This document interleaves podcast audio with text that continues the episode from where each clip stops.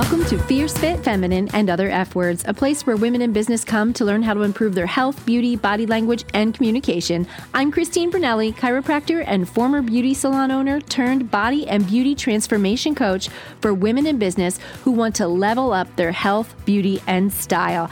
And today we are going to talk about something that has everything to do with that, but not specifically to do with that. It's the quality of your relationships and how they determine the quality of your life. How does that affect your health, your beauty, your style, your vibe, your personal brand? Well, we're going to talk about that. Are you ready to dive in? Let's get started. When you hear this sound, maybe this is what your text sound sounds like and you read it and it's something where a friend of yours is just ripping apart someone else for something she said, he said, they did, or whatever. Or maybe you get a phone call and it goes something like this. Did you know that she did that? Oh my gosh, who does stuff like that? And she just goes off. Or another conversation, water cooler conversation, let's call it that. You're at work and somebody got a promotion and someone that you're friends with is like, I don't know who she slept with to get the job. I'm using extreme examples, but these examples are people that are gossips, that are jealous, that are wasting their time talking about other people instead of focusing on themselves and how to improve themselves. And they are going to drag you down. Whether this person is talking about a coworker, a colleague, a mutual friend, a family member, a partner, a lover, whatever it is, how they speak about someone else shows you the quality of who they are as a person. And how it makes you feel when you hear it should give you a check if you're going, Ooh, this is juicy. I love it.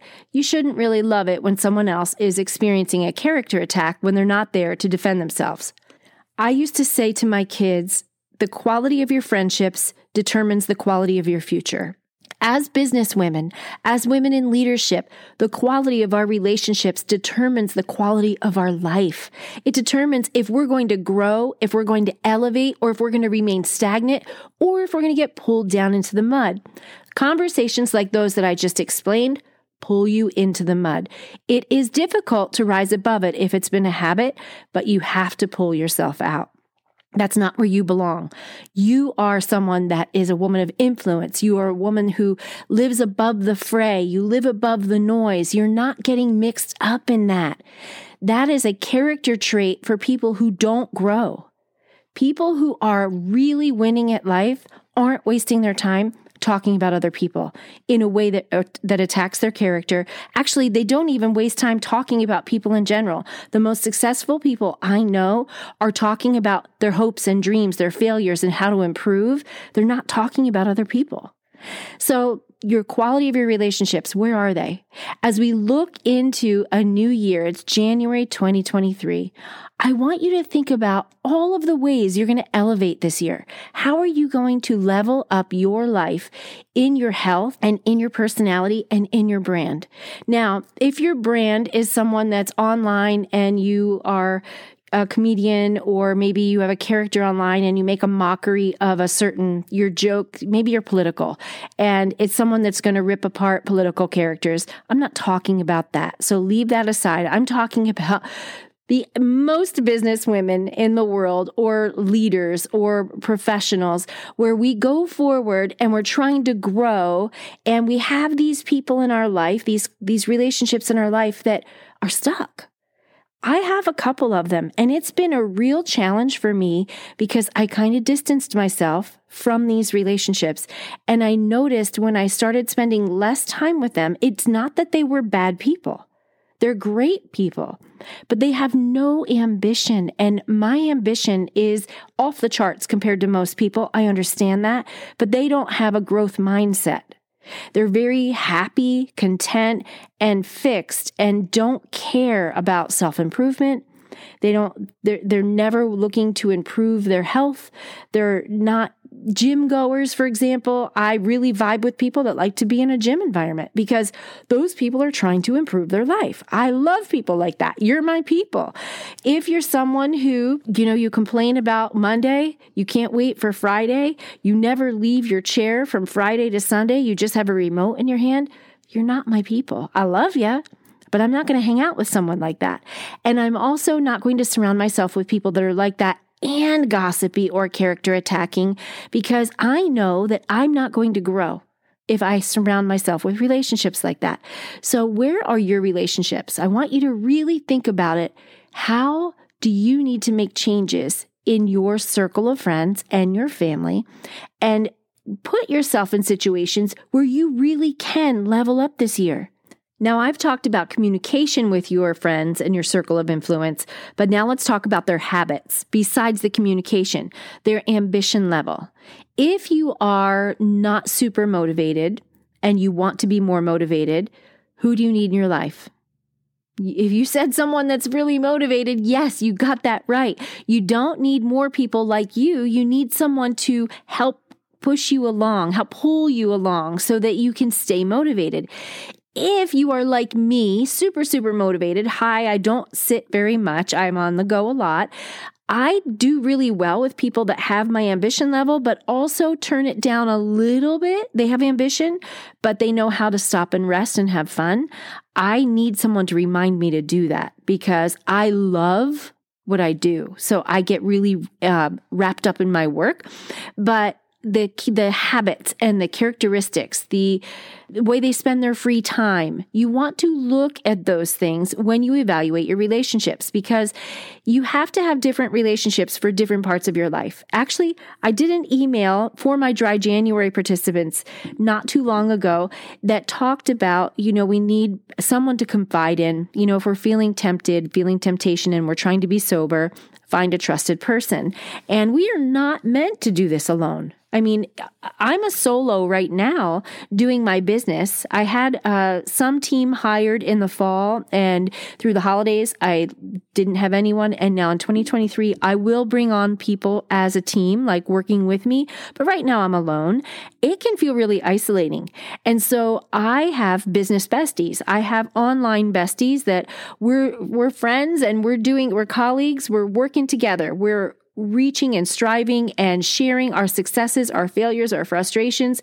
They are my business colleagues. They're the people that I trust and confide in. In this email for dry January, I talked about who do you have for like your physical health, your mental health, all of that. Who's the person you can trust and confide in? Or maybe for your relationship. You know, it is really tricky to talk about your relationship with someone else because a lot of times there's a boundary in a marriage or a, an intimate relationship where they don't want you to talk about them. But as a human need, you need to be able to express yourself.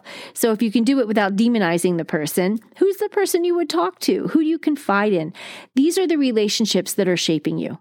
These these people that you have in your life for your health, for your mental health, your physical health, your well being, for your work, for your kids, for your partner, your spouse, whatever it is, you have different types of friends. And so I want you to be thinking about who they are really take a hard look. And maybe it might be time for you to find some new ones. And that's so hard when we're not in college anymore and we're at the same old job and there's not new people. You really have to put yourself out there to find new people. I know I've been doing it. So it's tricky to do. But you are a fit fierce feminine woman, I know you can go find some new people in your life.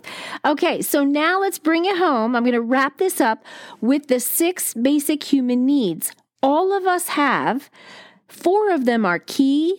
The final two are the differentiators in the relationships that you want to surround yourself in order to grow, in order to elevate, in order to level up. However, whatever word you use to talk about improvement in your life, whether it's your physical health, whether it's your mental health, whether it's your love life or your career and work life, these human needs are something I want to talk about. So, if we go back to the American psychologist Abraham, I'm going to give you a little lesson here that Abraham Maslow, he was, oh gosh, like in the 1900s 1908 like born then he's he's long gone but he proposed six basic human needs and then tony robbins actually took a hold of that and you should know who tony robbins is and if you don't google it but he is one of the top leading high performance coaches in the world. He adapted Maslow's theory and teachings into a tool called the six basic human needs. And they're really interesting because these needs show up in our relationships. So, all of us, no matter who we are, where we are in our habits, in our ambition, all of us have the four basic human needs. And the first four are love and connection. That's one. Love and connection. All of us have a need for that. The second one is variety. We have to have a variety. We can't be vanilla ice cream every single day the rest of our life. It is a human need to have variety. Did you know that? The next human need is significance. We all need to feel important to someone. All of us, regardless of ambition level, regardless of hopes, dreams, fears, desires, all of that. And the final one is certainty. We all have a basic human need for some type of certainty. Gravity is certain, right? We need to know that there is some certainty that, you know, we need to have that security that there is some certainty in our life that if we expect our text to go off it's going to make our phone is going to make that ding right? That's some kind of certainty. And when that certainty doesn't happen it really rocks us. It's that consistent pattern right? Those are the four all of us have. No matter who we are love and connection variety significance and certainty so, in your relationships and who you are sharing with now and who you spend the most time with, all of you have that. But you don't all have these last two. The last two of the six basic human needs are growth and contribution. Those last two are what lead you to have a more fulfilling life. Growth, meaning improvement, improvement of anything. It you doesn't mean that it's always going to be rainbows, unicorns and butterflies, but it's growth. And contribution. Giving yourself, giving your time, caring, contributing, helping the world be a better place.